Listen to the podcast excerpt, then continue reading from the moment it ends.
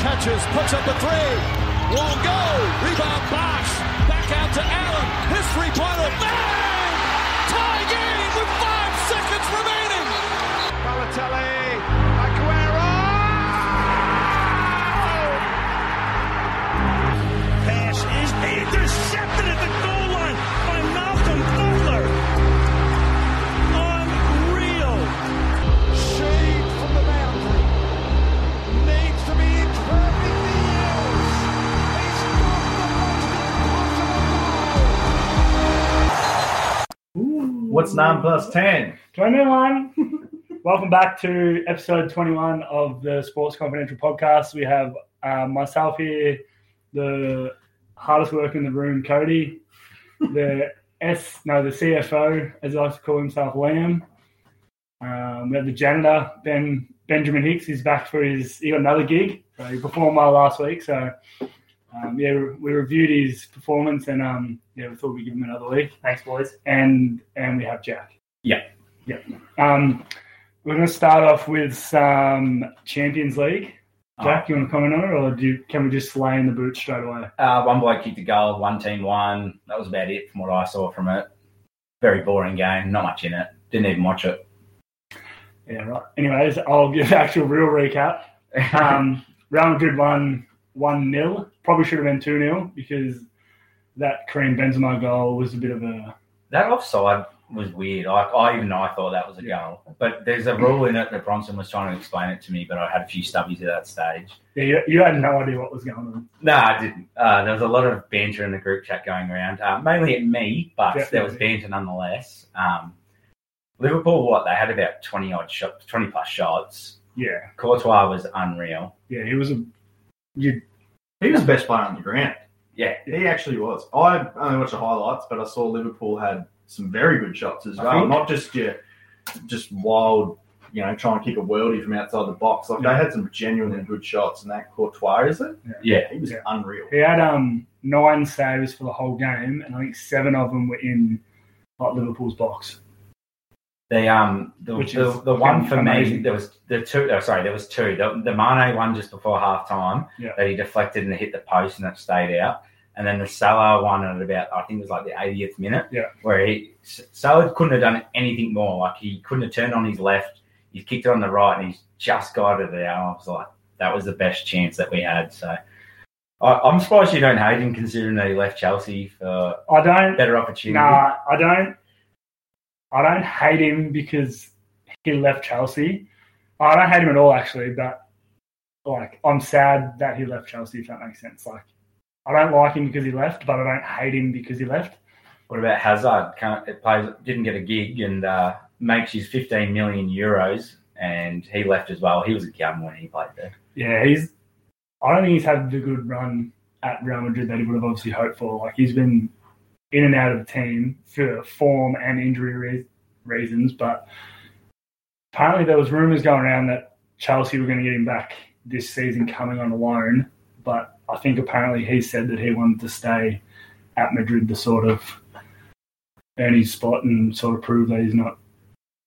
Is Sadio Mane gone? Yeah, he's gone, I reckon. Owen's going to buy him. Yeah. So he's going across for 50 million euros or however the exchange rate is over there. Do you think that's relevant when you've got someone like Jack Grealish who got sold for $130 million and basically comes off the bench for City? How does that work? Is it just a pure money thing from Man City being able to go, we can flex that?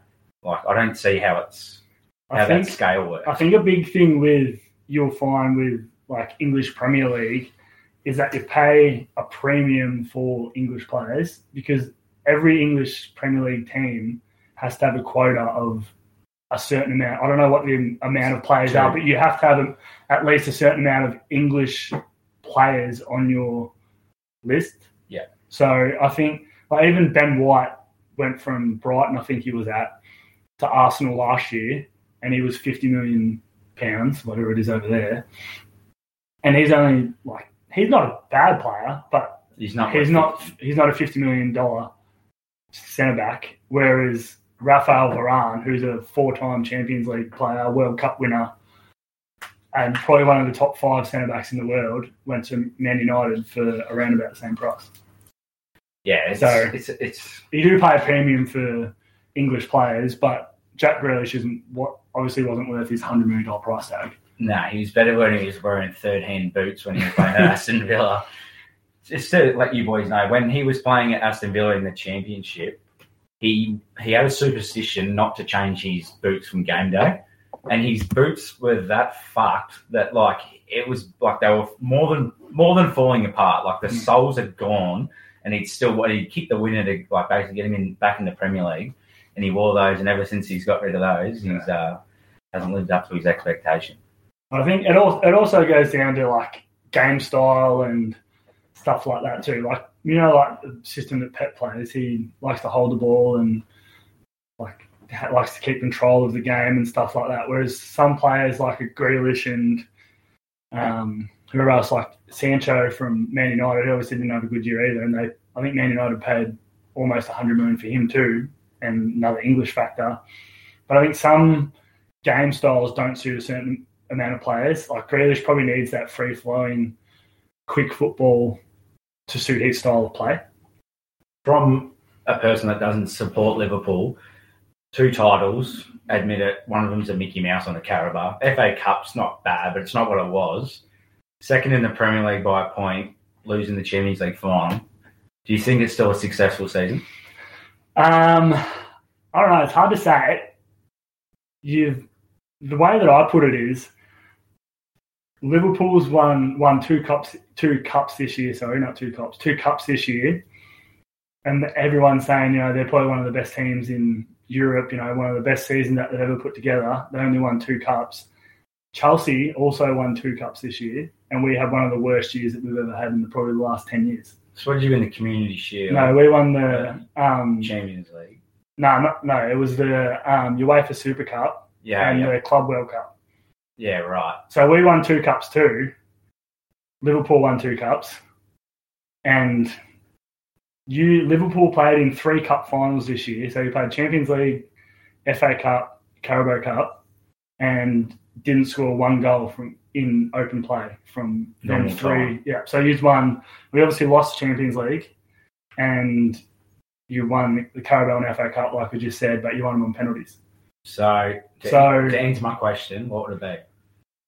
I'm going to say, like, it's hard to say. Would you say it's like a pass mark? I'd say it's a pass mark, yeah, for sure, because you've won 2 cups.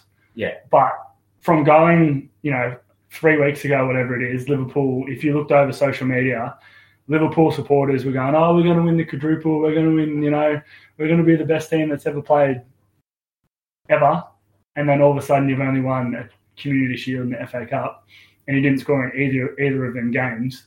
I think it is a pass mark, but maybe is it a bit of a reality check to Liverpool to say, you know, you are a very good team, but maybe you aren't as polished as you thought you were.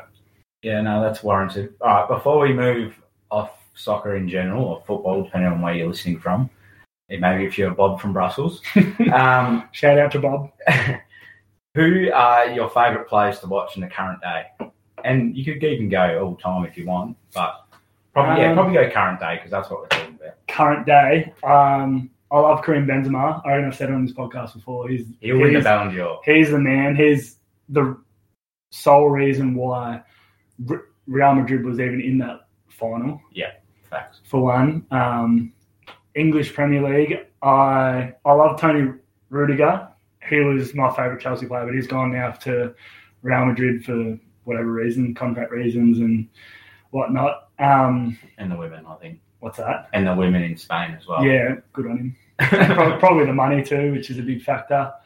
But all-time favourites. Frank Lampard is probably the reason why I go for Chelsea in the first place. I was a big Maldini fan. He's probably one of my favourites too. But he's only the best centre-back of all time. Yeah, he's a gun. And, Courtois was my favourite when he was at Chelsea, and then he left, and it made me a little bit sad, but I still love watching him play. And obviously on the reason, he still shows that he's one of the best in the world. Did you see his interview after the game? He said something about Liverpool. I can't remember. He was sort of ripping into, like, the English supporters, saying that, like, they didn't rate him and he was no good and stuff like that. And then he sort of just come out and just pretty much gave him a big fuck you. Yeah. Which is good, but... No, that's fine. I love it. It was a good final anyways. It was good ripping into you. So unfortunately he's lost, but he's had your chances, so it is what it is. That's football, I guess. Better luck next year. Yeah, pretty much. What about you boys? I know that you don't watch too much of it. You can probably go for all-time players, or even if you've watched a little bit of it currently. Who, I know you aren't massive Premier League fans, but who would it be? Probably Timmy Cahill. I don't know. Bronson's man. Yeah, I used to love Harry Kewell, actually, back in the... What was the World Cup we did a ride at? And we lost to... 2006. 2006, yeah. I remember watching Queensland. He was very good. Mm. But all time, never really watched it. But on FIFA, Steven Gerrard used to be able to kick some bombs from the centre circle. Ibrahimovic couldn't push him off the ball when he was at Barcelona, so... They'd have to be right up there. I reckon speaking of FIFA, like I reckon a lot of people, if you talk to them that aren't, probably didn't grow up watching soccer, like their family's not a soccer family, like us, for instance. Like the only reason why I go for Chelsea is from playing FIFA in the early days, playing as Chelsea, using Frank Lampard and bombing goals from outside the box. Like that's the only reason why I go for Chelsea. And I reckon there will be a lot of people that are the same. You know, people might go for Man United because they're kicking snags with Cristiano Ronaldo, and Liverpool is kicking snags with Fernando Torres and Gerrard and stuff like that. Like, and that's how you find those niche names that are in the list too, and then you do eventually watch it and stuff. And obviously, then you get into it more and more and more. But it's very much like NBA. I was about to say it's probably the same as an NBA thing and an NFL thing, sort of thing too. Same blueprint. Just get the games out there. Everybody will end up picking it up, and they're fun. And then you learn all the players, all the teams after a while, and it just sticks. Like using OJ Mayo in 2K14. Yeah, absolutely unstoppable. And the Bucks, absolutely unstoppable. Even Jeremy Lamb's been broken in some games as well. So I remember a big shout out to Stewie McFarlane. When he used to play it, he goes for Arsenal now, and he's a big Arsenal fan. But the reason he went for Arsenal is because they were the first letter of the alphabet. It was like, I can't be fucking going to the teams and finding a team. And that's how he ended up going for Arsenal. So that's fucking backfired for him. So. Yeah, exactly. Oh, they went all right this year.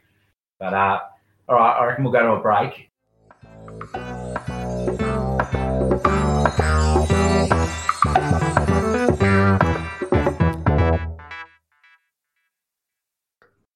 Do it, John. Righto, we'll get into some NBA. It's coming to the very pointy end now. We've only got one matchup left: the Golden State Warriors and the Celtics. After the Celtics won in 7 against the Heat, did we all see it coming? Yeah, I think we did. If you boys want to contribute, I've said it from. I think three episodes. I think I said once the Celtics beat the Bucks, I don't think the Heat will beat the Celtics. I didn't think it would go to 7. I didn't think it was going to go to 7. No, I thought Celtics might have won in maybe 6, but not to be. I think Jimmy had a really good game 6, 45, 9, and 8 or something. Yeah, 9 and 7. I was looking through the games this the Savo, like the whole series. Yeah, and I think. One game, he scored 8, I think, and Miami still won, which is obviously good. And then I think the next game after that, he scored 9. Yeah, he had 7 over 2. Yeah, and then he had – because obviously first game he dropped that 41 and then had the 2 low games. Yeah. And then I think after that, he was on fire. Yeah, I think it was shades of LeBron when he was at Miami as well. They had those stats up, and he had 45, 15, and 6 or something like that as well. What thoughts on his shot? He doesn't shoot the 3 ball, so I'm just very surprised that he actually took it. I think I said in the group chat, like, I don't think if you're a Miami fan or a Jimmy Butler fan, whatever, I don't think he can be angry at Jimmy Butler for taking that shot because if it wasn't for Jimmy Butler, he wouldn't have got to a game 7 anyways. Yeah, go on. And he would have been the hero if he hits it. So you had the opportunity between an open 3 or charging to the basket to make the 2, which in hindsight is the right thing. But this is like a split-second decision as you're charging up the court. like you said earlier, it wouldn't be there without him. He had 35 points. I think he had 25 in the first half. He kept them in it when they were getting absolutely pumped in that first half. Yeah. Like, they were down by, 20-plus? Yeah. Couldn't tell you exactly what it was, but like you said, he was the sole reason that they were there, and blokes like Cole, Bunda-ass, Larry did absolutely nothing. So at the end of the day, you can live with those shots because they're the blokes that they should be taking those shots. And Max Strus had 2 threes after that. Yes, they were contested under the pump, but he missed those as well, but you don't hear about that. Yeah, Jimmy's a winner, so he was going for the win, so good on him. Yeah, I honestly, I would have thought he would have just taken the easy 2, to be honest, because that was his shot. Yeah. It's three-point shot isn't his shot, especially not in transition like that. That's a Steph Curry, Damian Lillard type of shot. Like, it's, but, they played well. Again, I think Celtics' top-end talent probably just pushed them. I think Marcus Smart actually played very well as well. And their bench, their Pritchards and Grant Williams off the bench had their games where they chimed in as well. So good on the Celtics. I do think the Warriors will smoke them. Yeah, I think it'll be Warriors in 5. Yeah. I don't know why. I think I don't know who has home court advantage first. It must be the Celtics. I'll tell you. I'll check. I think the Celtics finished second, and Celtics. Golden State finished third. They finished third. Who finished second? Memphis. Yep. Yeah. So if Celtics have got, no, I think that's Warriors had first. The right's always. Yeah, it's the opposite to the AFL. Anyway, I think the Warriors will. Yeah, it's at Oakland.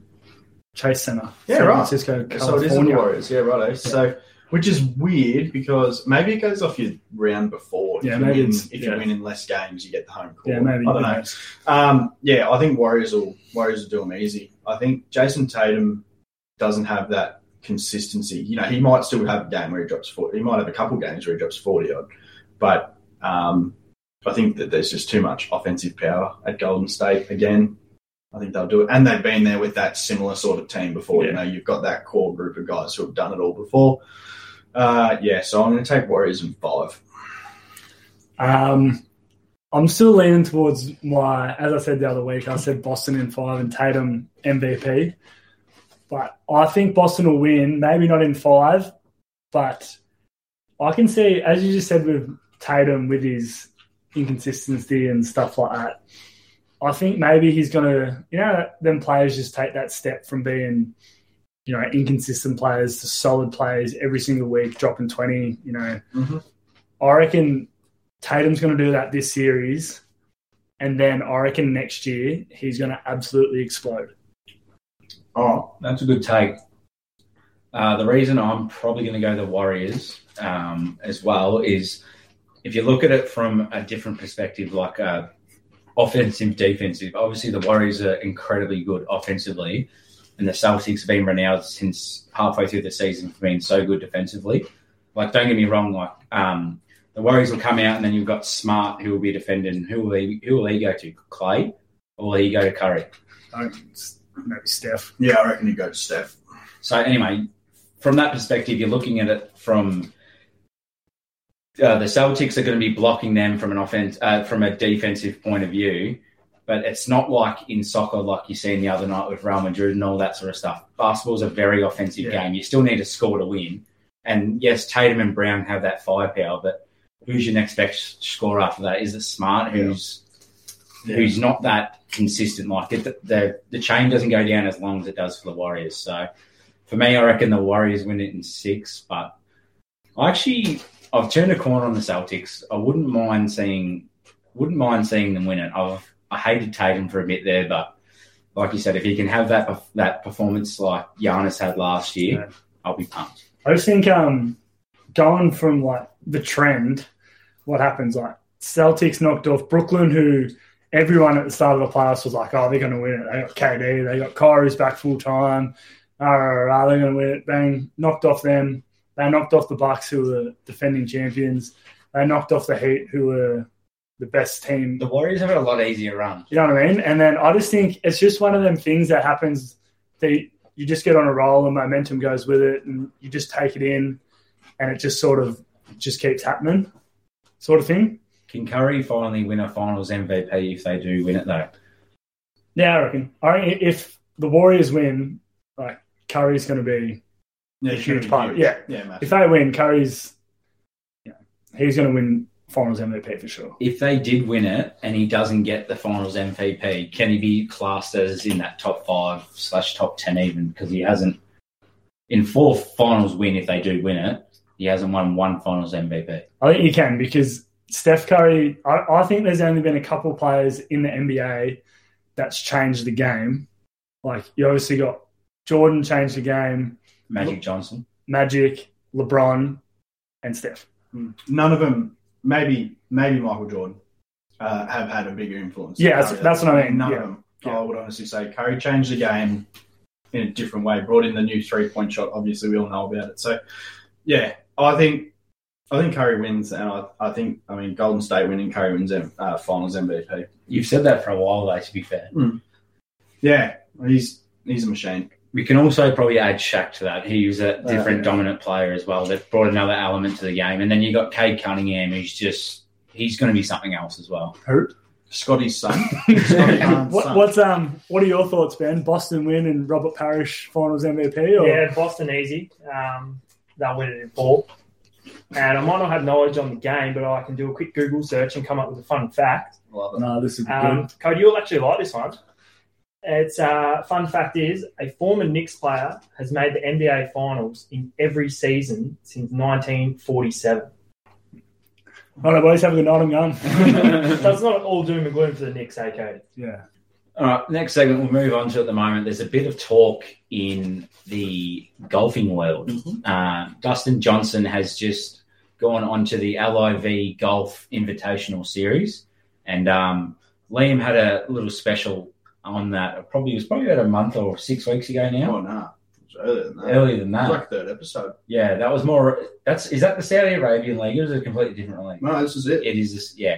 So Dustin Johnson's basically signed on for there. There's rumoured to be 4 Aussies that have signed on for the... I think it's $35 million, and if Liam could stop chewing in my ear, that'd be fantastic. But basically what that means is that it's basically going to be PGA Tour versus the LIV or LIV. I'm not sure how it is.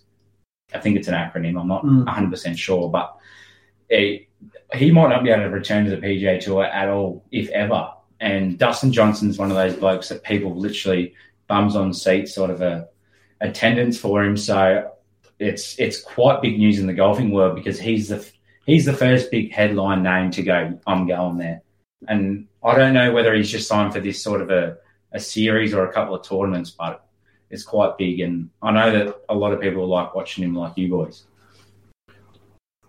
Yeah, I just saw that a tweet come out earlier today about all the players who are going over there. So there's 3 former world number ones. There's a lot of good players. There's some very good players going. Sergio Garcia's going. He's won a major and 36 career victories, so that's a lot.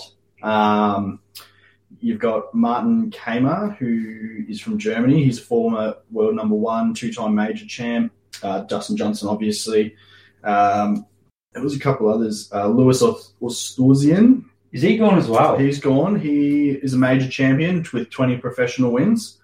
Charles Schwartzel. Yeah, Charles Schwartzel. Major champion, 23 professional wins. Lee Westwood, former world number 1 with 44 wins. I think there's a lot of players that are going, like Westwood, even Ian Poulter, even Charles Schwartzel. Like, a lot of these players are going because they're probably getting towards the end of their golf career, I guess you could say. Like, they're probably in their late or mid to mid-40s, sort of heading towards 50s.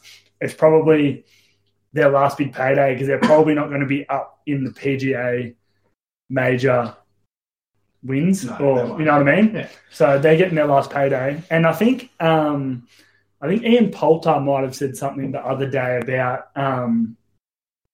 obviously them going to that league, it's going to be paying a lot of money. Yeah, it is. And I think he might have said something about it, like it's no different than like a sales rep at a company and another company poaching them and giving them a pay rise. It's just business. Because he said at the end of the day, golf's his job.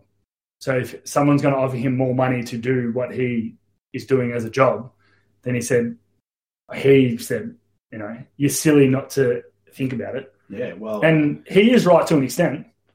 Yeah, well, it's a business. You know, we see it all the time in NBA, not so much AFL as much, but you see it a lot in the NBA and the NFL. You just get shifted. If they're not happy with you, you're gone. So, like, it's a bit different. It's an individual sport, but then...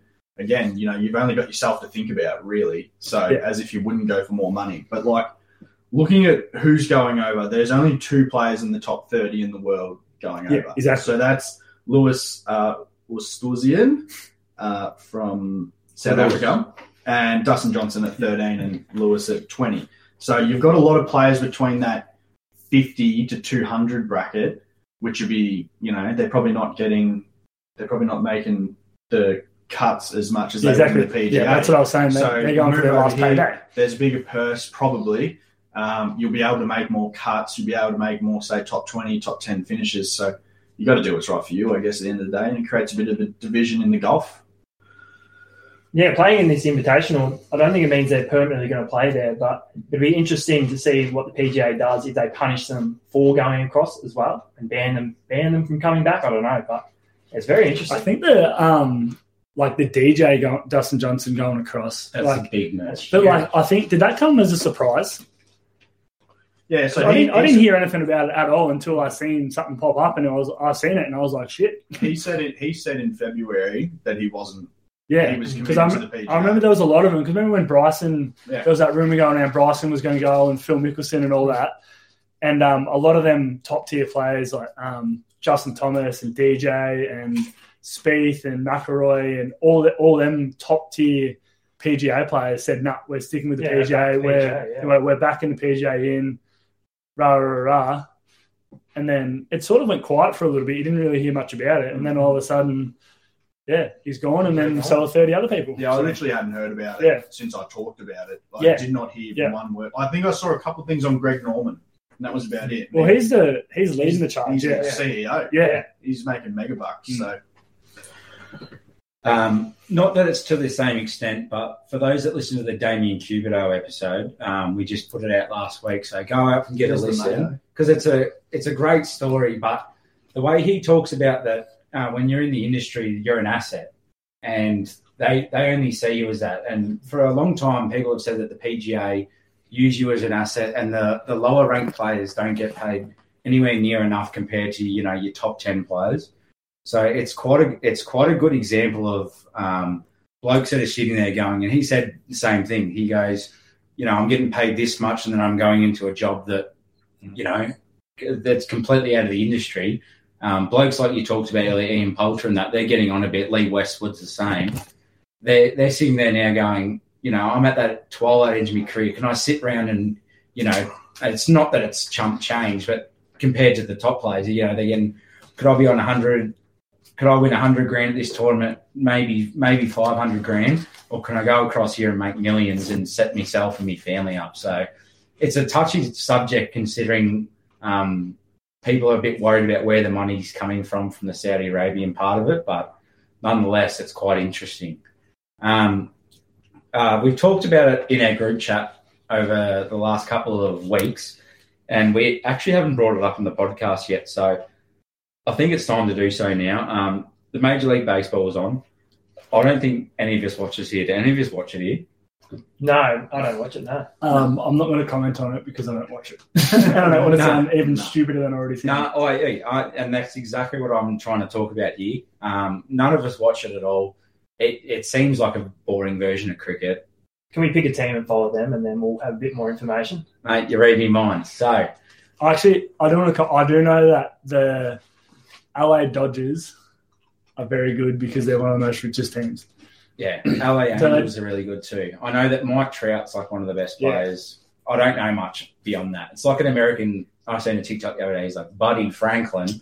Like, we've got no idea. So what I've decided to do is pick a team for us. Obviously, we don't want to go top of the scale. No. You don't want to go the bottom feeders. So we'll pick a run-of-the-mill team, nothing special, but... There's a lot of hate in America right now for the new team. They used to be the Cleveland Indians, but now they're known as the Cleveland Guardians due to a change of name, sort of like the Washington Redskins, yeah. How they're the Washington Commanders, even worse. So not a lot of people are on board the Cleveland Guardians. LeBron James is probably on them, but they're 21 and 24 at the moment. But what we're going to do is we might do a bit of a check-in, might not be every week, but see how they go on the boys, and we might ride them to the – it's not Super Bowl. Playoffs. No, what's that series called at the end? The World Series. World Series, yeah that's a crap. Well, we'll just handball that responsibility over to you, so watch some games and just let us know how they're going. Right, thanks for that, Shano. That's on to you, mate. So absolutely love it. We're going to go to a break now, and we're going to touch on a big week of AFL and what's to come. Love it.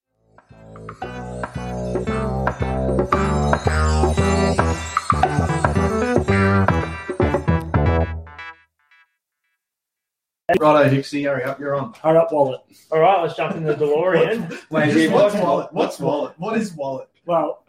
Hicks is called Wallet because he's always named in the back pocket in footy. Never leave it. That's the best. Yeah. All right, back in the time machine. The DeLorean. We'll go back to Friday night where it was a ripper game. Sydney-Richmond went down to the dying stages there. How do we see it, boys?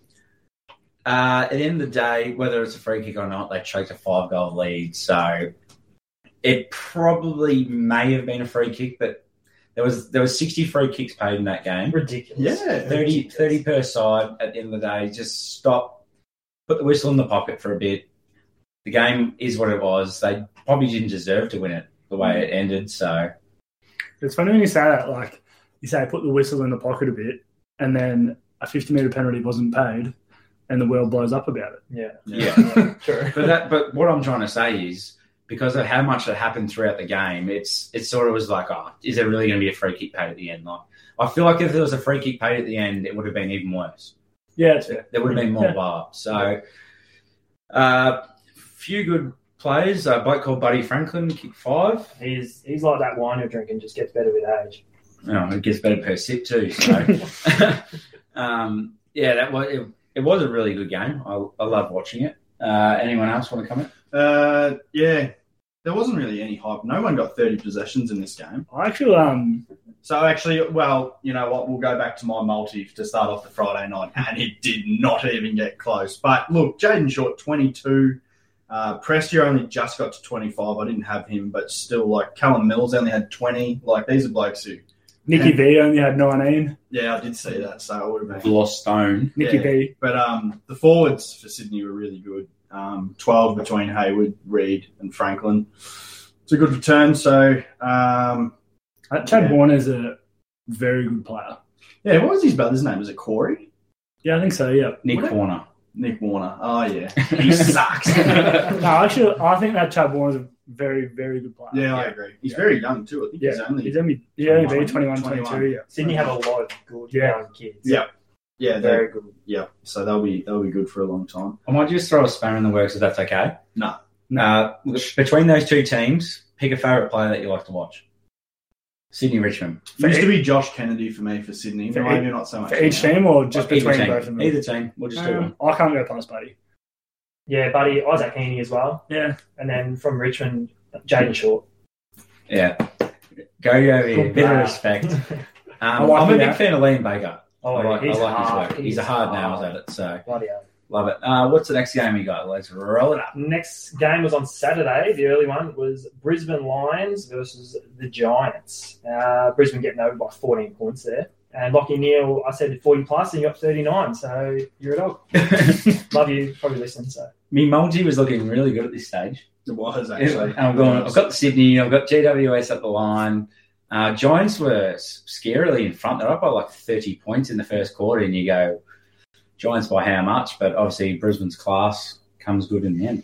I think the caretaker coach factor's still riding high. Like, Cogs had a good game last week. He had 25-1 this week. Himmelberg had 21. I didn't actually watch the game. Did he play down back again or not? Didn't say. So. Yeah, I think he did. Yeah. So, and he played well. Yeah, he had 21 touches for a bloke. His size doesn't really happen very often. I tell you what, he is like the Daniel Rich of GWS. That bloke can kick a football. I was going to say, is it the hairstyle as well? No, it's not quite that bad. It just is that, and he's just that little bit taller and stuff as well. He's just got this beautiful kicking style. Speaking of Daniel Rich, do you reckon he's probably been a little bit underrated in his career? Seeing as I seen something the other day, he's played the third most games for Brisbane now.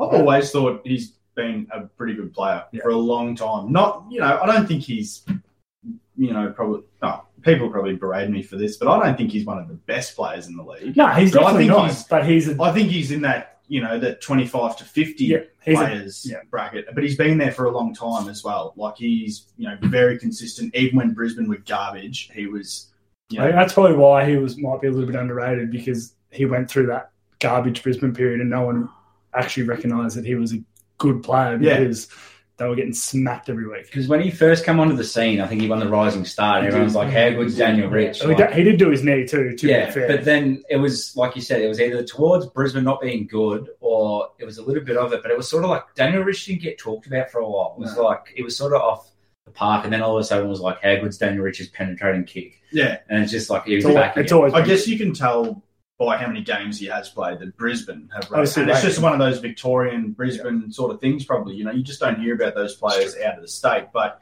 he's been playing, you know, walk-up start every week for the last 10 years. So he's been a very, very, very good player. Favourite player either side? Little quick sip around. John O'Brien, Brisbane. Brewster from Haiti, it was awesome. Are we talking now? I was going to say Simon Black for sure. But, I was going to say Darryl White. But... I like Jared Lyons from Brisbane. Yeah, I think he goes the right way about it. I'm going to go Josh Kelly. Yeah. Silky. Very silky, smooth mover. Would do some damage. Like you, actually. We're actually the complete opposite. I actually reckon Josh Kelly would do some damage in some Sydney nightclubs too. Oh, yeah, fair enough, for sure. For me, especially if you were around. Yeah. For me, it's probably, I like Hugh McCluggage. He's just an absolute gun. Essendon should have taken him over McGrath. He's very good. And I also like Steve Keneally. I said it last week. I want him to be that player that he was 4 or 5 years ago, where it was like he had 25 and 2, and it was like Stephen Keneally has a gun. So I actually remember just talking on Cogs. We went to the 2018 semi-final, and he was electric. And he kicked that goal right in front of us and just turned around and gave us what for. Ever since then, I've hated Caniglio, however you want to say it. It's because he does the Dalbala celebration. He is very, very good. He's a very good player. Had the choice between cricket and AFL. Justin Langer said to him, "You need," because Justin Langer was the coach of WA at the time in cricket, and he said, "You need to make a decision." And he weighed up the options, and he said, "There's 11 cricketers that play for Australia. There's 600-700 that play in the AFL." So, right, moving on. The team who I said wasn't gutless put another gutless display on the maybe not gutless display, but clearly outclassed by Geelong. I don't think we really saw Adelaide getting up, but Tom Stewart, 40 touches with 34 kicks and 16 marks. I think some of you boys might have had that stat line ready to go, so I just thought I'd take it. Also, Tom Atkins, 17 tackles. What? 17. That's got to be the record, doesn't it? Sure. I think that's the record. Because I think... It's not in the AFL. No. Yeah. No, I reckon... No, I reckon 19 or something. I reckon Jude Bolton had 19. I reckon Jude Bolton's got the record. Still, that's a lot. Yeah. Do your facts. Whatever. Will Tom Stewart be in the All-Australian team? That he's a lock. Yes. Yeah. He's already in the end of the All-Australian side. Next question. Other than that, not a whole lot to report out of that game. I think it went the way we wanted to. And then the upset of the round, which, it had to happen at some point. It was going to happen. Freo, I didn't see Freo doing it, though. 2 very average weeks in a row. Come across to play the big boys, and they got the chockies. So, and it looked grim. Did you watch it? Yeah, I did. And there was I reckon it was about 50-21 at one stage to Melbourne's way, and they were running away with it. And then straight after half time, 12 goals to 1 after half time. Yeah, it was 8 goals to 1 in the third quarter. Yeah. So I was watching that. Went to the pub after footy, and we had half time was on, and had a beer and looked at the score, and we were like, No point watching this game. Went away for a bit, looked back. It was about maybe 5 minutes left in the third quarter, and we were like, what the fuck has happened here? I watched all of it. That Frederick, he did some of the best things I've seen this year, period. He was absolutely unstoppable. I reckon it was a long sleeve. Yeah, unreal. And Lockie Schultz as well, four snags, was extremely good too. So probably good for Melbourne to drop one. Absolutely. You got to know when you're starting to get beat how you overcome it. Yeah. So they would go away from this and say, they just got their hands on the ball more than what we did around the contests. It's pretty simple but they'll bring the fire in the next couple of weeks, Melbourne. They'll make sure of it. Who do they... Favourite players? Melbourne Freo. I'm obviously an Andrew Brayshaw fan. Had him at $81. Hixie got him at $101 to win the round lane. Stephen May fan. I was going to say, I love Stephen. I'm a Jake Lever fan. Clayton Oliver for me. The old Maroon, the boy. Also, Nat Fyfe coming through the twos this week. Yeah, dangerous.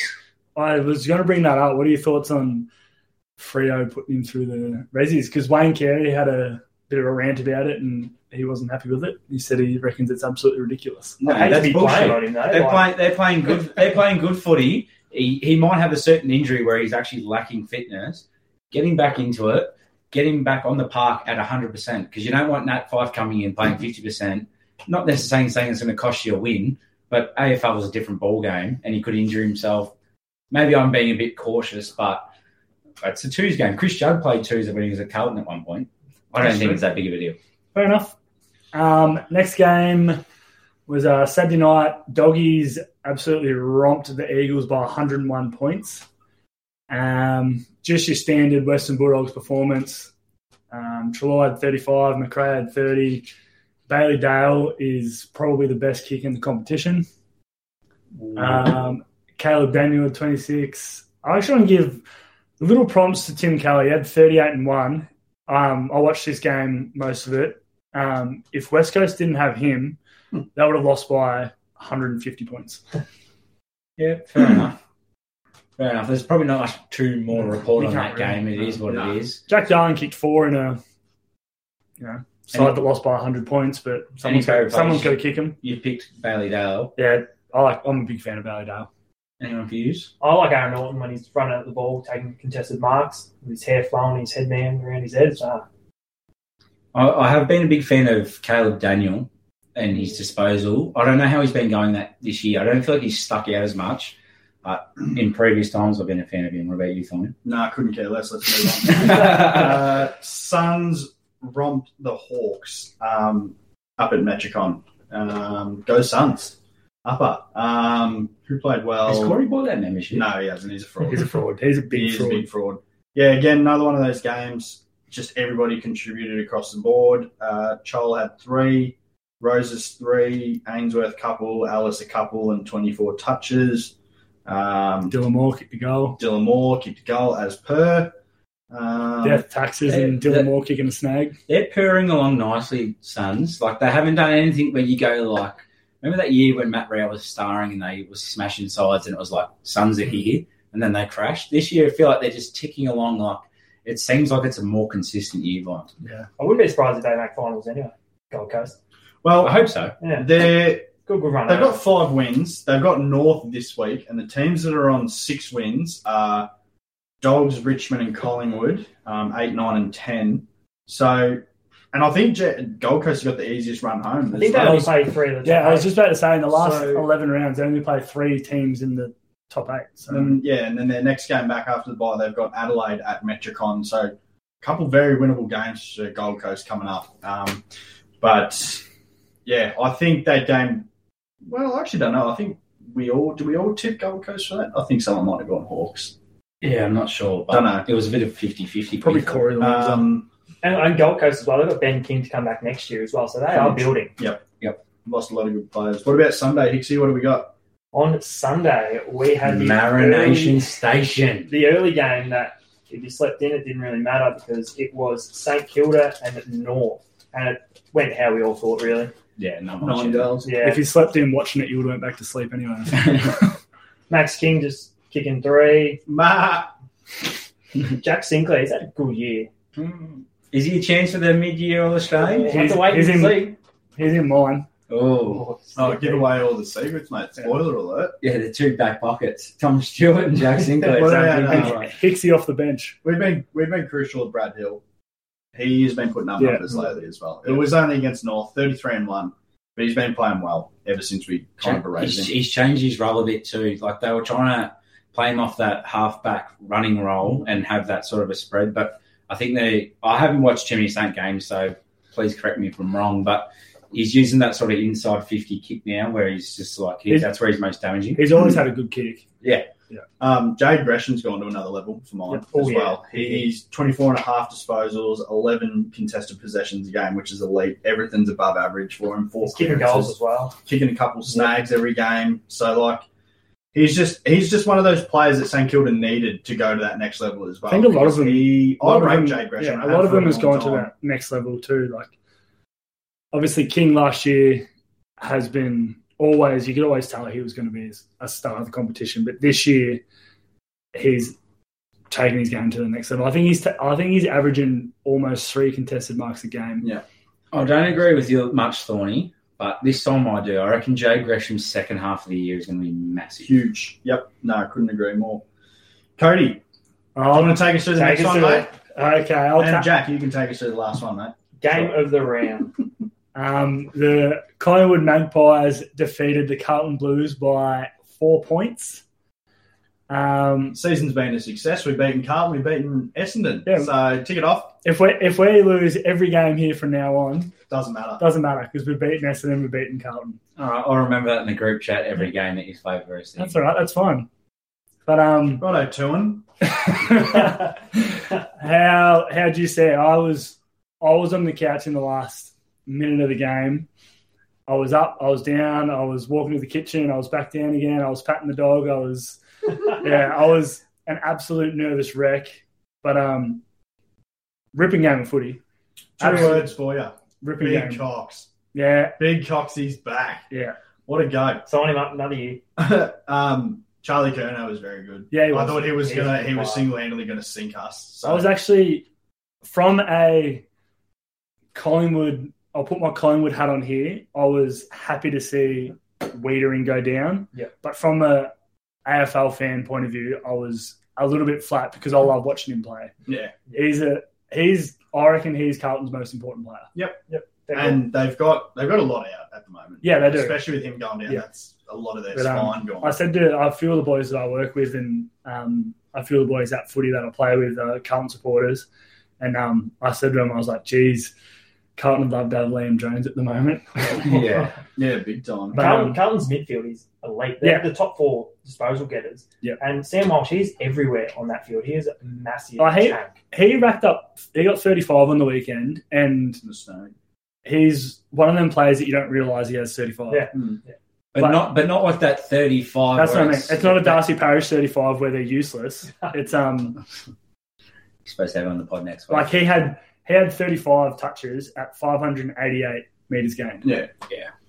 And he does a lot of his work early, Sam Walsh. As soon as the ball goes up first quarter, you can always pencil him in for 9 at quarter time every time. Like, I think he had 7 touches and the next closest was 3 or 4 at one stage. So, and Adam Chera was extremely good too. So I reckon Carlton's midfield is close to being the most complete midfield. I reckon bar Melbourne's. I think Melbourne pips them because they always have the Max Gawn factor. But imagine if, just for instance, if Carlton had got like a Todd Goldstein last year and they actually had a legitimate... Well, Cruiser wasn't fucked. Yeah, legitimate ruckman, Carlton would have the best midfield in the AFL. Yeah. There's one...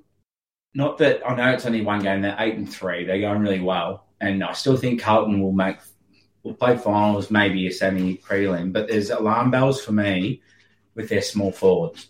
Yep. At the start of the year, there was talks of, like, they've got the pressure, but you got blokes like that Durden, he can be fairly good.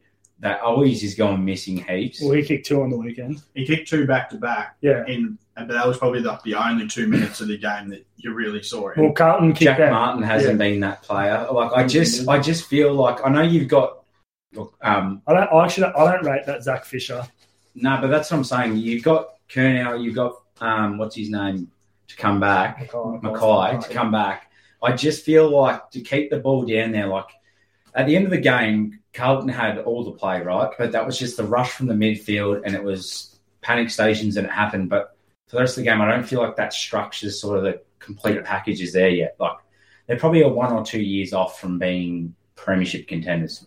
That might be early call. I think that Jesse Motlop's going to be a good player. Yeah. Yep. He did some good things. He's only 18 or 19, yeah. So give him a couple of years. Yeah, give him a couple of years. But go Pies. Yeah, go Pies. Was it a free kick?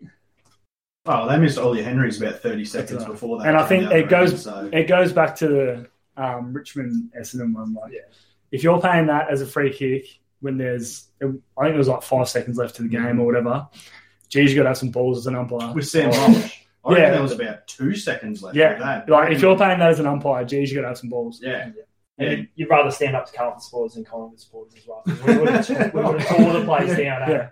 But it's got to be at that time of the game. I know you should be like clear cut all the time, but you should read the room or read their stadium, I should say. If it's an absolute coat hanger, that's a different story. Yeah. If it's that, it's 50, just leave it. And I think for a lot of the time as well, it's one of those things that we don't want the umpires to affect the outcome of the game. If you can pay that free kick, you're going to cop a lot of flack, and there's only so many times you'd be able to do that before they said, see ya. If it was a free kick, they would have given it anyway, so it's not a free kick. But as you said, there was one earlier, the Ollie Henry one, wasn't paid, and I think there was a lot of free kicks that went. I thought the umpiring in the Collingwood Blues game was very good. Yeah, I thought it was pretty good. Yeah. And being there, I went down to it, and having 80,000 at the MCG, unreal. Yeah. Good to have crowds back at the footy and have big crowds as well. Makes the game just so much better. Was it loud?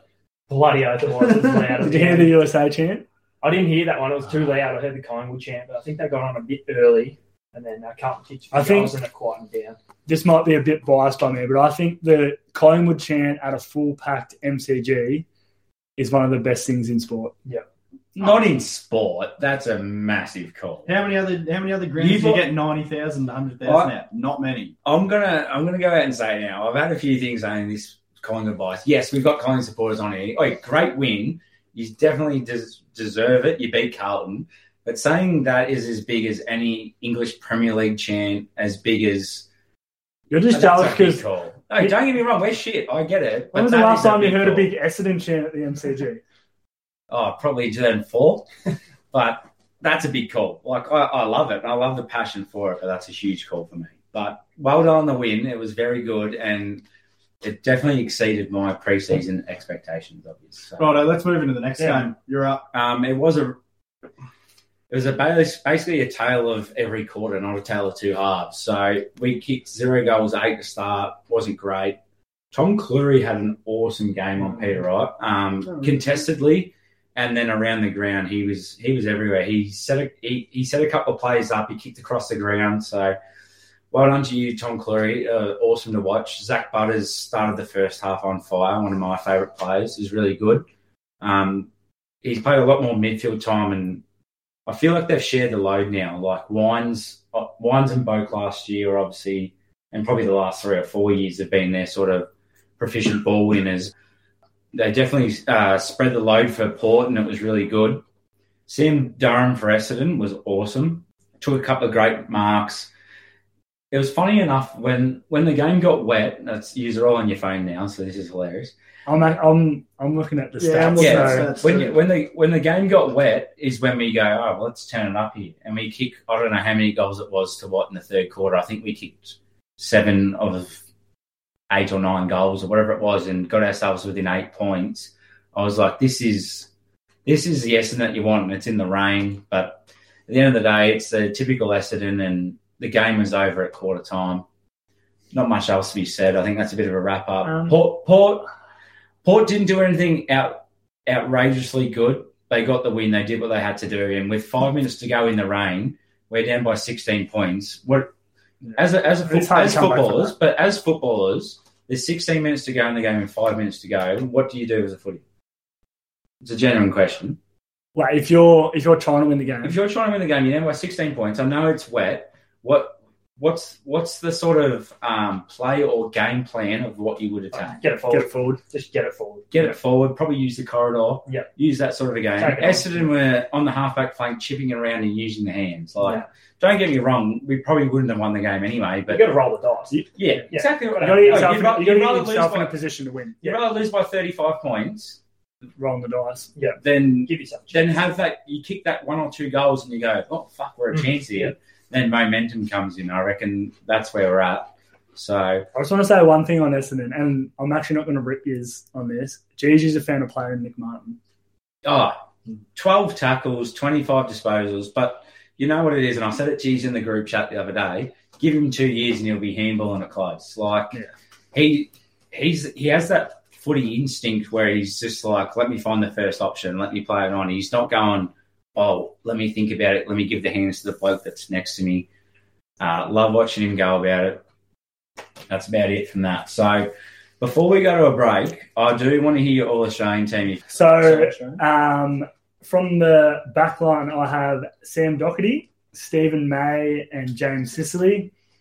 Half back line is Jack Sinclair, Jacob Wiedering and Tom Stewart. Might take Wiedering out now considering he's out for... No, but it's up till now. What do we think of the backs? Tom Stewart for me is obviously the biggest loss, and Stephen May. Yeah. Did you have Lever in there? No. I had Wiedering over Lever, and I had Sicily in there. I like Sicily. Yeah. Sicily's been Hawthorn's best. I feel like you sort of can't go wrong between them. You're going to have people going, oh, why didn't you have this bloke? But they're all warranted. I think. Don't mind it. I just think Wiedering plays probably better one-on-one than what Lever does. Yeah, I couldn't agree. So, yeah, that was my reason behind it. Through the centre, I have Ed Langdon, Patrick Cripps and Bailey Smith. And who's on ball? I was going to say, I don't want to read the mids. Mids, I've got Gawn, Neil and Oliver. So who is it again? All up. Go through them all. So I've got Max Gawn in the ruck, Lockie Neal, Rover, Clayton Oliver, ruck Rover. On the wings, I've got Langdon, Patrick Cripps and Bailey Smith. I think that's... I completely agree with all of them. People might say, I don't agree with it, but Angus Brayshaw, any chance? No. Angus or Andy? Angus and Andy, I guess. Angus has been playing pretty good. Angus has been playing very good footy, but who do you take out? Yeah, that's what I mean. Like, I don't disagree with it at all. It's just devil's advocate. So. What about Jaden Short? Yeah, I'm getting there. Okay. I'm getting there. Before you go, let me finish. If Gawn... couldn't play. Couldn't come in. Jared Witts. Yeah. What about Sean Darcy? Very cool. He's missed a lot of footy. I think I'll probably still take Jared Witts. I do like Sean Darcy, but I think Witts he's a very dominant force for the Gold Coast. Like, he is that one dominant force. I think the big thing with the ruckman, you want your ruckman to give your midfielders first use. Yeah. And I reckon Jared Witts is probably the best at it in the AFL. Yeah. I think Darcy probably be more influential up forward than what Witts would be, but Witts just on pure ruck craft. Yeah. It's Gawn and Witts 100% in the ruck. So can't believe very green tonight. This is unreal. I like it. I've got my half forward line. Nah. Oh, sorry. Go on. I've got Christian Petrarca at centre half forward. I actually changed it last minute. I've got Max King, and on the other half forward flank, I've got Charlie Curnow. And full forward line, I've got Charlie Cameron, Tom Lynch, and Try Bolton. So, and I will throw in, I did have Jeremy Cameron at centre half forward, but I swapped Jeremy Cameron for Max. So can you just, if you don't mind, can you read that team out again? The forward line. Forwards. The forward line. Yeah. Petrarca half forward, Kingy centre half forward, Charlie Curnow half forward. Full forward is Charlie Cameron, Tom Lynch, and Try Bolton. Yep. I reckon I probably would reverse. Well, I'd put King back to full forward if we were going to do that, and then I'd have Jeremy Cameron at centre half. Tom Lynch wouldn't make my side. Well, I'm just saying. I'm not going to argue that. I'd be happy to make that change. It's just you know what I mean. Yeah, I feel like you're probably right with. I like King at full forward. Yeah, I think he's a very deep target. Yeah, and if you got Jeremy Cameron up the ground, he's the bloke that brings it. Holy dooly. I think if you've got King and Cameron in the same team, King needs to play full forward. Yep. Cameron up higher. Yeah. Whereas I think if you've got Lynch and King in the team, Lynch Lynch needs to be down forward because King works harder up the ground. So it just depends on how you want your team structure. I like it, mate. But so good. So far, so good. On the interchange, I've got Jaden Short, as you mentioned, Andy Brayshaw, as you mentioned. I've got Callum Mills and Jack Crisp. A lot of midfielders. I know, but Crispin played backline. Mills has played backline before. I would almost, I don't know. And so is Jaden Short. Yeah, and Jaden Short plays down back. Jaden Short plays down back. Yeah, he's played a little bit in the midfield these days. Yeah, but that's what I think as well. Yeah. I probably should have had another forward in there, but... Yeah. I reckon you could probably swap Short on the ground for maybe Sicily. Yeah. I would think. Or Doherty. Or Doherty, yeah. But overall, pretty and good. And I've got a coach. Yep. I've actually got Michael Voss, but... Craig McRae's stiff. I think you go Simon Goodwin. He's 10-1. I think the coach Muir has been very good. I think the coach one's always a hard one because it's subjective at the end of the day. Depends on how your team's going. Yes. Yeah, fair enough. No, you've actually done really well there, mate. For once I haven't fully roasted you. So let us know about any changes that you guys would make as well, like if you're listening. Please, please abuse us and let us know who we missed. And... we'll get this uploaded on the socials. Yeah, we will. And you can absolutely rinse me for it, and I'm happy to cop the banter for it. But even as an Essendon boy myself, I said it before, Darcy Paris leading disposal getter, but then who do you take out? Something. So I completely understand that, and I agree. He's the only player from Essendon that would be even close. So well done, mate.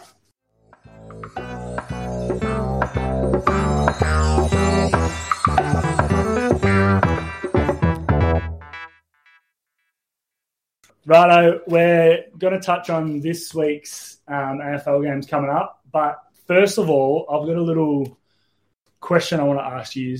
In light of the last two rounds of the AFL being Indigenous round. Sir Doug? Yep, the Sir Doug Nicholls round was the first one.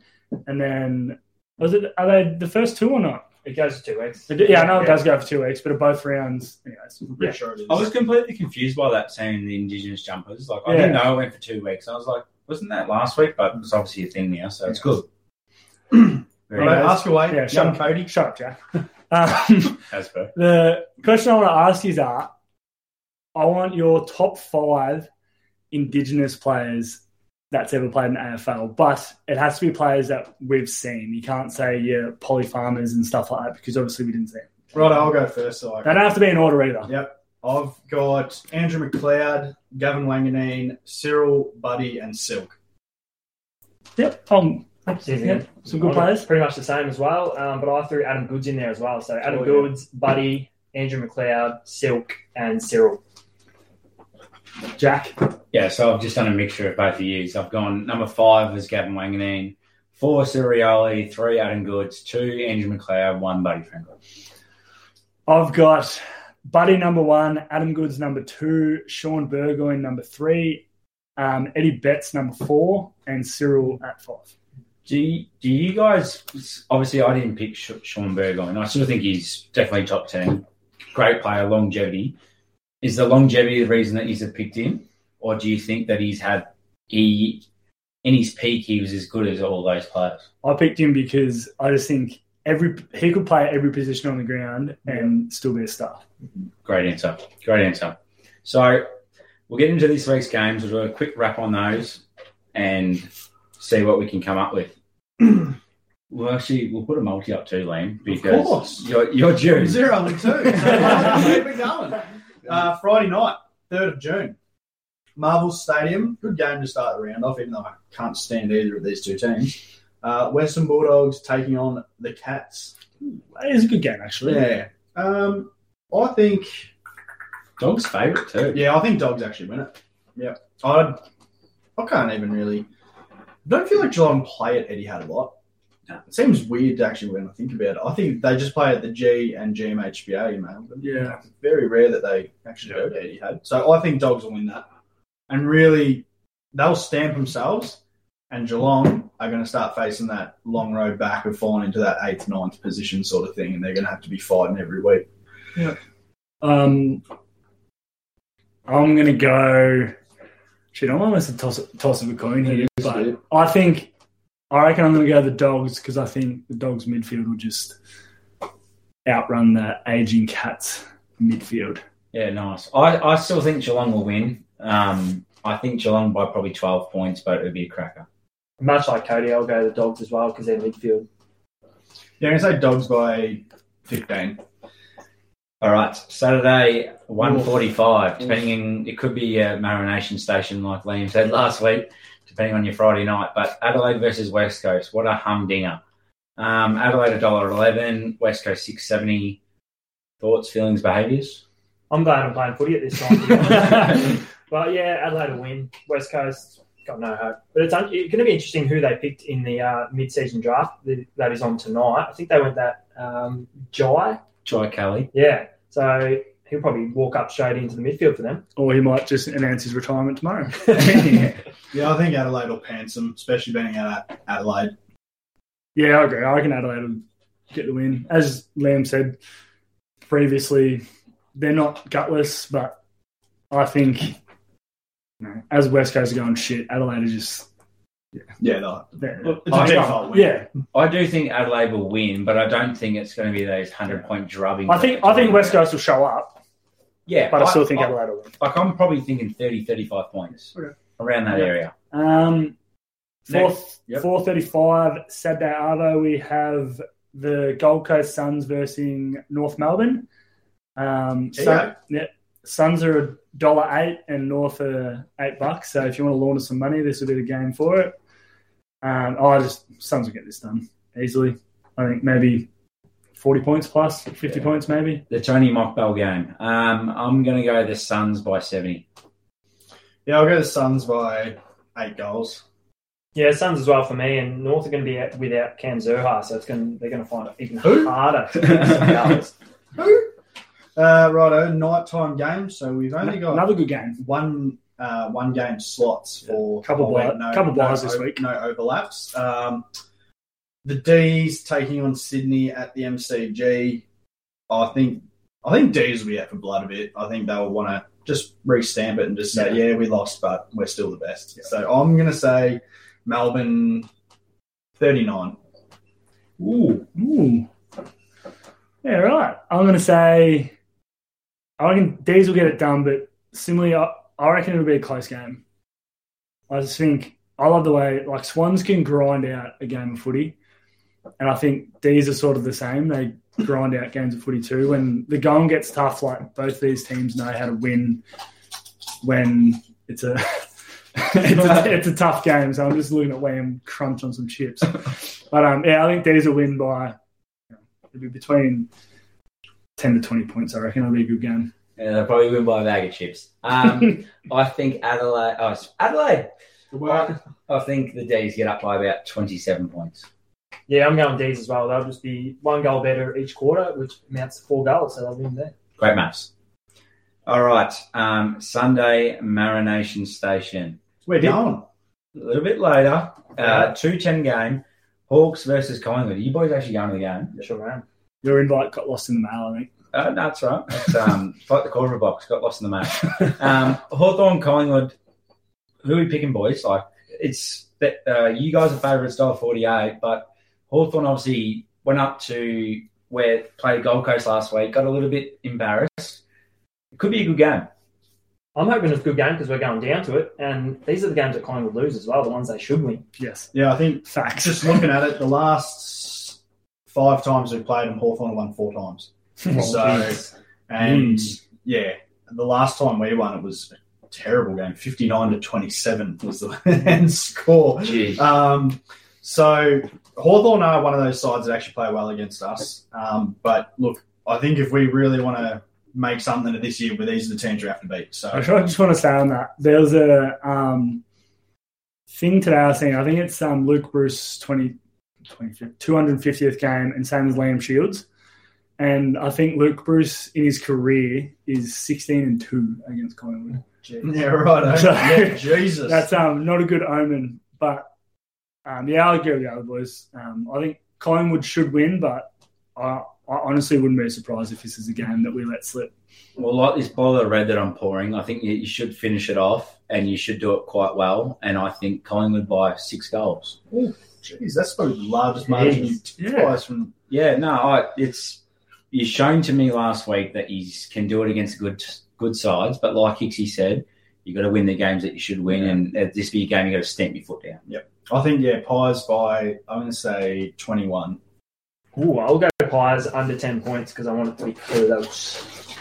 All right, we're moving into the Sunday. There's only one more game. It's my new favourite slot for footy. It's 5:20 on Sunday. Good on the radio on the way home. Freo versus Brisbane. Very good game. Very good game. I said Freo top 4 since the start of the year. They've had 2 tough weeks. They've had they've had Melbourne and Brisbane. Getting distracted here by chompers over the back here. Melbourne and Brisbane back to back's very hard. So, I don't know. I'm probably going to go. I'm going to go Brisbane by 2 points. I think it'll be one of those games. I think Fremantle will win. I don't think they'll go to second, even if they do win. They'd have to pump Brisbane. I think, Freo by 20 points. I think just because it's over there, I think they'll get it up. Yeah, I agree. I do see what you're saying with the last 2 games that Freo's had, but I just think the home factor, it's a big thing over there. Freo always play good at their home turf, so I think they'll get the chockies done.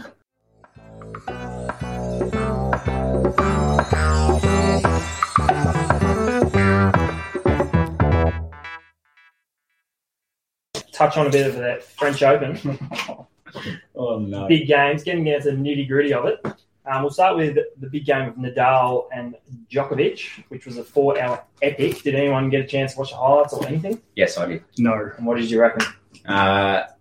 Won the first, lost the second, won the third and the fourth. It's unreal. It was a long, long game. It started in May and ended in June, so that's how long it was. Oh, no. That's good. I think you've earned yourself another episode. Thanks, boys. I'll be back next week. And our boy Carlos Alcaraz, he lost to Zverev, who Nadal will play now. Tsitsipas lost, Medvedev lost, and that makes us into the quarterfinals, which is Rublev versus Cilic, Ruud versus Rune, and then, Zverev with Nadal. Cilic has been that bloke. He's been in the top 15, maybe he got to 5th, but he hasn't solidified himself into that sort of Andy Murray, Djokovic, Federer, sort of that bracket. So he's been stuck there for a long time, but he's probably making $12 million plus a year. So so he's not listening to this. Yeah, exactly right. Sorry, mate. No, that's all right, but I think Nadal's going to win it, and I hope he does too. What's he going for? This is 14 and 20. He's only lost one. Is it 22 Grand Slams? 21. He won the 20th at the Australian Open, I believe. I could be wrong. I'm sure the fans will come for us. So which will be huge and probably his last one. But he's been a GOAT on clay. Don't know if we'll look at his last one, though. Like, I agree with you. He's getting on a bit and he had that knee injury and he's come back. But, like, if Tom Brady, LeBron James is anyone to go by, like, people are starting to, I don't know, it's the medicine or the... what's the word I'm looking for? Physiotherapy, that type of to extend athletes' careers. You just never know. But how lucky have we been in the golden era of tennis that we've had over the last 10, 15, 20 years? Yeah, 20 years. Federer, Djokovic, Nadal, even like Andy Murray's, Andy Roddick, my favourite. Yeah, yeah. Like we've absolutely just been spoiled for tennis. But so who would you say is your favourite to watch out of – it'd be out of those 3 because they've got the most slams. You've got Djokovic, Federer and Nadal.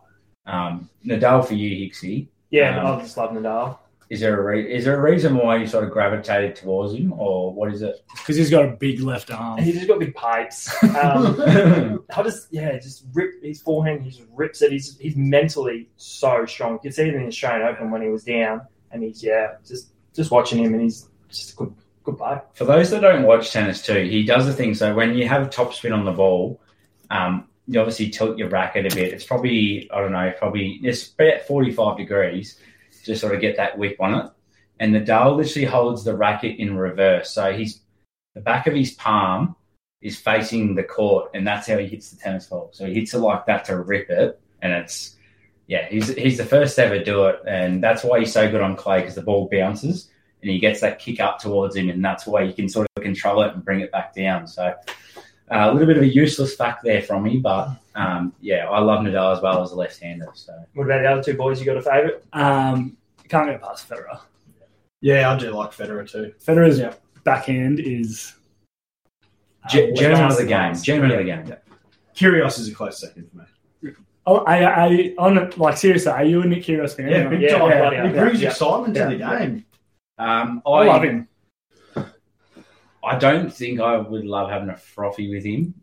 Maybe, I don't know. Of course, I've seen I'd love to have a beer with him, but as in, I don't know. Like him and Kokonakis have brought a different element to the game, and it is really good to watch. But sometimes he doesn't have that communication with the player on the other side of the net where he's disrespectful. Yeah. Like it's different when he brings the atmosphere to the game, and I absolutely love that. Like he puts bums on seats, like we've talked about before. It's awesome to watch. He's entertaining.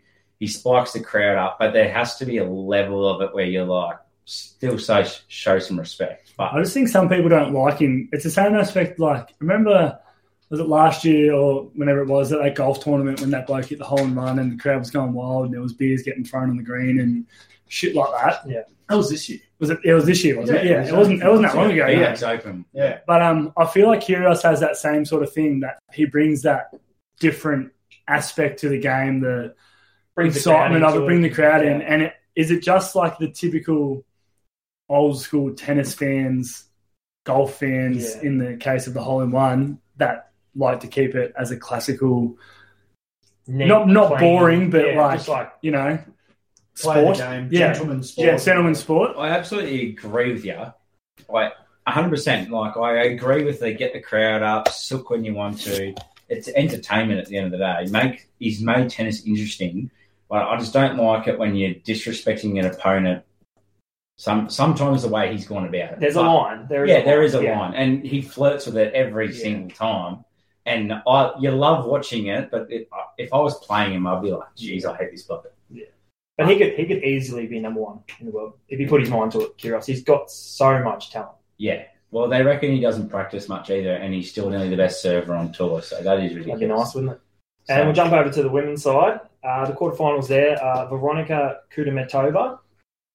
She's playing Daria Kasatkina. That is exactly how you say it too. And the other quarterfinal is our girl, Iga Swiatek, and she's had 32 wins in a row, and the record's 34 by Serena, so she's getting close. She's only 21 too, Iga. She's playing Jessica Pegula, was an easy one, and Coco Gauff is in the semi-finals versus Martina Trevisan. So, yeah, we'll see how that goes. Who you tipping? Iga. Yeah, she's playing doll 36 or something, and Nadal's playing doll 50, so, yeah. I'm not going to lie. These sound like randomly generated names. Yeah, yeah. Just come out. Who was it? Coco who? Coco Gauff. Coco Gauff. Come on. Coco Pop. You pulled that one and I said, Kudermetova. Kudermetova. It's good scrabble now. Yeah. No, well done, Ben. Yeah. And that's a wrap. And on that note, let's get straight into the MVP and Forward Awards. Let's touch on it. We're all excited. Let's touch on it. Jeez, I've said that a few times. Kick us off, then. All right. I'm going to start with the MVP. One vote goes to Damien Cubido. Big thank you to coming on the podcast the other night. It was very nice. And it was a great insight for the life of an AFL player and, you know, the highs and lows of it, because you don't hear about it enough. You always hear about premiership success and that, and it was awesome to hear. 2 votes goes to Courtois from Real Madrid. He was obviously awesome. We touched on it at the start of the episode. Touched on it. I was going again. And 3 votes go to Freo. First hand to knock off Melbourne this year. Yep. Top 4 for me, so well done. Nice. I'll go next, actually. The MVP, 1 vote, is going to the Endeavour Hills Cricket Club, who have just signed Dawood Malan to their 2020 side, which is huge. Is this in Australia? In Melbourne. Holy crap. Yeah, righto. He's going to take the mickey. That's not all. They've also got Sri Lankan test captain, Dimuth Karanatra. How do you say that?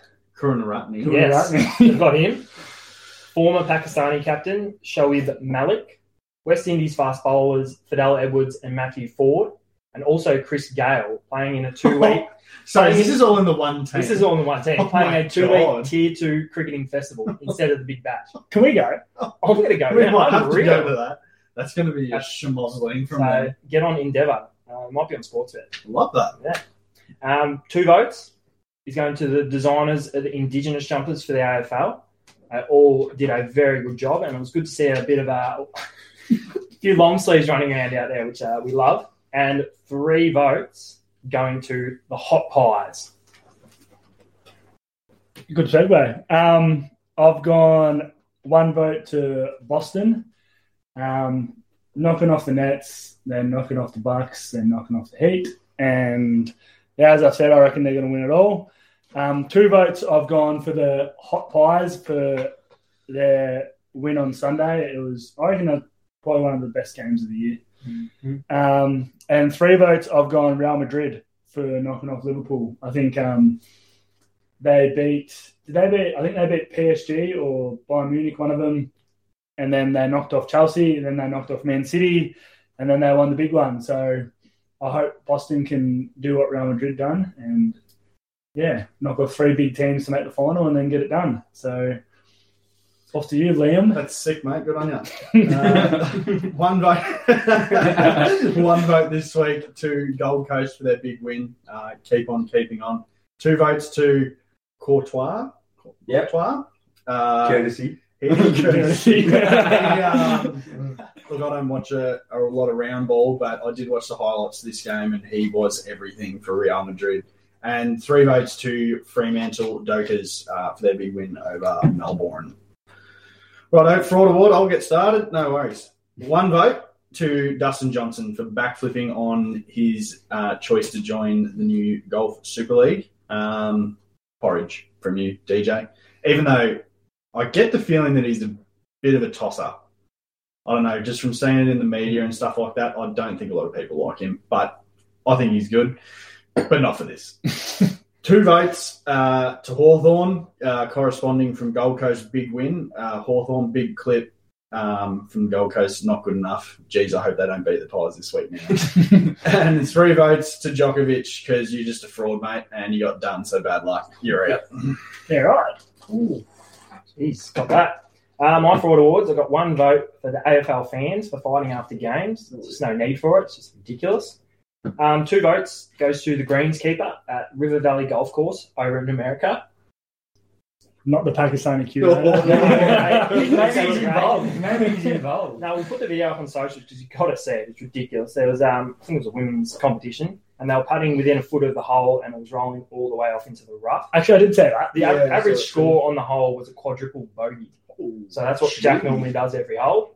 And 3 votes, Liz Cambage, for the video that came out of her elbowing an opposition player and calling Nigerian players bad words. Yeah. She can ship off. Yeah, Liz Cambage sucks. I've gone a bit of a different route this week, as per.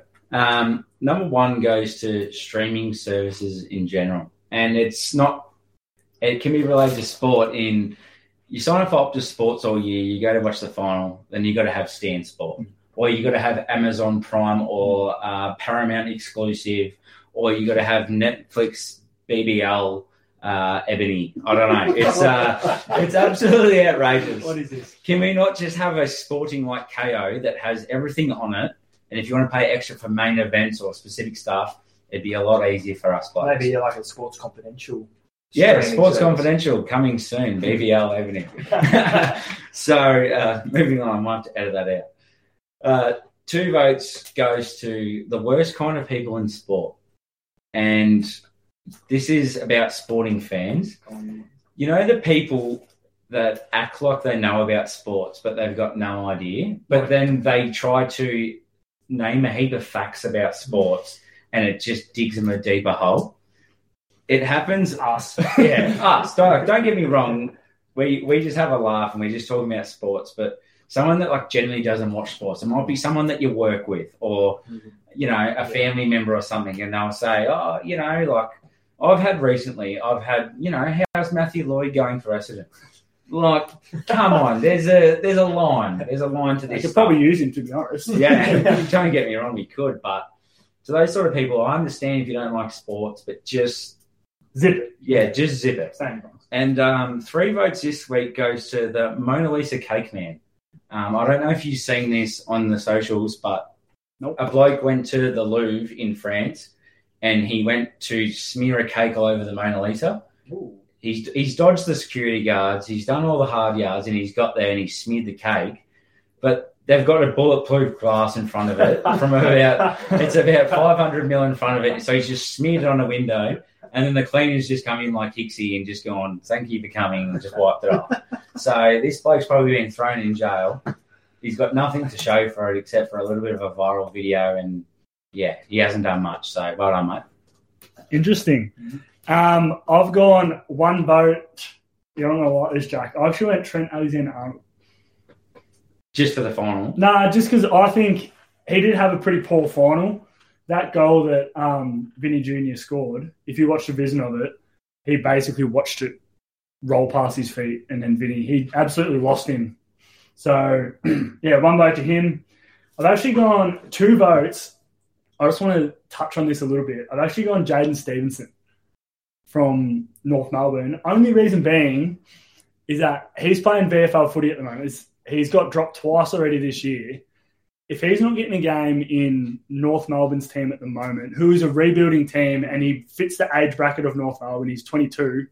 He won a Rising Star, 2018, whenever it was. He kicked that year in 2018 when the Pies won the grand final. He kicked 38 goals as an 18-year-old. Not bad. So if he's not getting a game in a North Melbourne team at the moment that is rebuilding, what are you doing? Like, seriously, what are you doing? I know you hear lots of people say about North Melbourne at the moment, you know, they say that, you know, they're looking to see who's going to be on their list in 3 or 4 years' time. The way he's going, he's not going to be fucking there. No.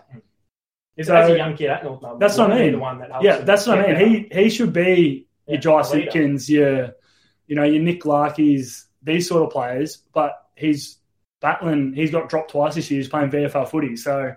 I just wanted to mention that. And Collingwood got absolutely crucified in that trade period. Yep.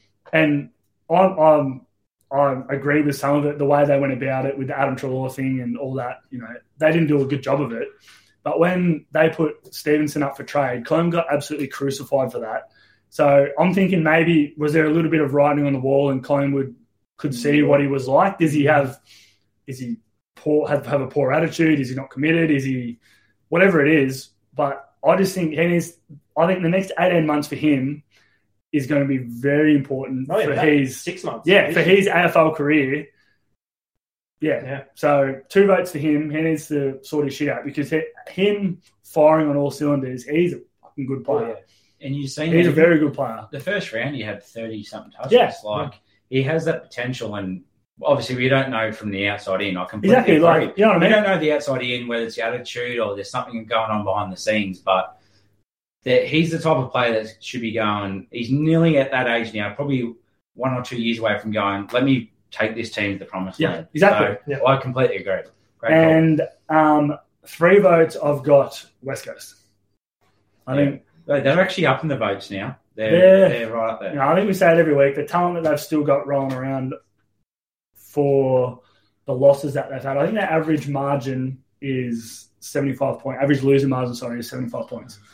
So for some of the talent that they've still got rolling around is not good enough. So on that, we'll take another quick break and we'll get into everyone's favourite segment is the quiz, and Hixie's the reigning premier. Let's go. Right? Yep. One for one. We'll get into it shortly. Don't forget about history. Essendon 16 plus. It's time! Fuck up, Cody. You just did a quiz, mate. Let's get into it. Righto, Jack. Here we go. Can we just test your buzzers, please? Liam. Ben. Sound like no to me. Jack. Yeah, no, good one. Righto. We'll start it off. Rules to the quiz. He's no rules. Well, no, every question's worth 1 point. Every point's a point. Yeah. And Jack's a loser. Oh, I like that. Yeah. That's a new one. He's ready? Goes without saying. Yes. Yeah. Right. Who holds the record for the most goals kicked without winning a Coleman medal? Jack. I'm going to go with Brendan Favola. Nope. Liam. Jason Dunstall? Nope.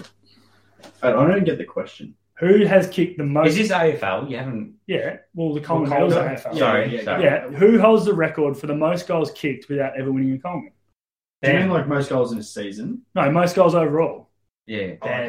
Ben. Is it Eddie Betts? No. I'm going to go with Gary Ablett. No. Senior.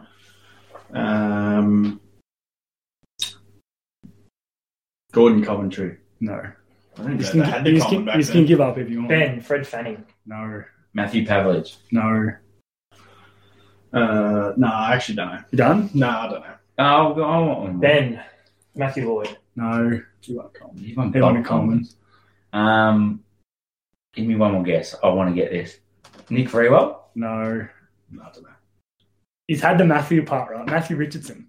800 goals. Didn't win a Coleman. Never won a Coleman. Yeah, right. 800 goals. Fair enough. I didn't even think about it. No. Nope. So you're all on zip. So that was a good start.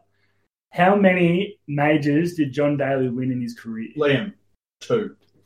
2 is correct. Oh, jeez. Well done, Liam. British Open. I remember he won one, his first one. He was like a late call-up. Yeah, I think it was the PGA or the Open. He won the PGA and the Open. PGA and the British Open, yeah. Righto, question 3. Who is the youngest player to make it to 10,000 test runs? Jack. Is it Michael Clark? No. Liam. 10,000 test runs. Yeah. Alistair Cook. Alistair Cook's correct. You're on fire. Jeez, right, this one's a bit of a long one. So 6 people have kicked 1,000 goals in the AFL. I'll give you half a point for each player in the Jack. I think that was Jack. Sorry, Lamb. Yeah. Gordon Coventry. Yes. Tony Lockett. Yes. Gary Ablett Senior. Yes. Buddy Franklin. Yes. Jason Dunstall. Yes. Oh, the last name just escaped me here. Jason Dunstall. Did I say Tony Lockett? Yep. No, I'm going to have to pass. You said everyone but the player that you haven't named yet. I figured that. I don't reckon you'll get it. Ben. Oh, no, I've got it. Doug Hawkins. No. Ben, is it Dick Reynolds? No. Is it Doug Wade? It is Doug Wade. Oh, I was close. Yeah. It's Doug Hawkins. He played for the Western Bulldogs. He played like 300 games. So he gets 2.5 points. So he gets 2.5 points. Fuck. Yeah, and you're on equal. You're on 2.5 points. Yeah, I know, too. But still. What am I? That's an easy one. You're on zip. You should have been quicker. I was quick enough. Okay. What are we up to? Question 4. So this is closest to the pin. Right. What is Bryson DeChambeau's average driver distance in meters? So what's the average he hits his driver? Jack. 334 meters. Yards. Are you going yards? No, go meters. I Googled it in yards, but I translated it to meters. So okay, that's different. 318 meters. Liam, 300 on the dot. 309 meters. Liam is the closest. It is 294.5 meters. It's hard to go with yards and meters. 322 yards. If you're listening, so whatever, it's like a yard is like 0.91 of a meter. Yeah, wow. So it's like 10%. Well, I said meters because we use meters in Australia. So. To be fair, I was pretty close. Yeah, you were pretty close. I'll if we were in America, you were close. Yeah, exactly. 3.5, 2.5, zip. Yeah. You might as well give up then. Righto, question 5. 1, 2, 3, 4, 5. 6. According to Forbes magazine in 2021, at the end of 2021, what is the most expensive sports team in the world? Jack. Liam's first. New York Knicks? No. Both over $1 billion, I don't know. They're close. I think they're 4th. Yeah. Golden State Warriors? No. I don't even think they're top 10. Yeah, they are. Ben? I'd be surprised if you get it, to be honest. Oh, really? That hard? No, it's not that hard, but... Was it a sporting team in the world? Yeah. Ben, Barcelona. No. They are up there, though. Jack, New York Knicks. New York Yankees, sorry. No. Yankees. I would say Yankees. No, I don't know. I have no idea. Can we keep guessing? Manchester City? Do you want to just give us the sport to make it a little bit easier? Yeah, I can give you the sport. The sport is NFL. Jack, Dallas Cowboys. Dallas Cowboys. Yes. So I didn't think he's getting it. I thought they were top five, but I didn't. Yeah, it's a good one. So 3.5? Three and a half. Dunkin' Donuts. Aaron Norton. Righto.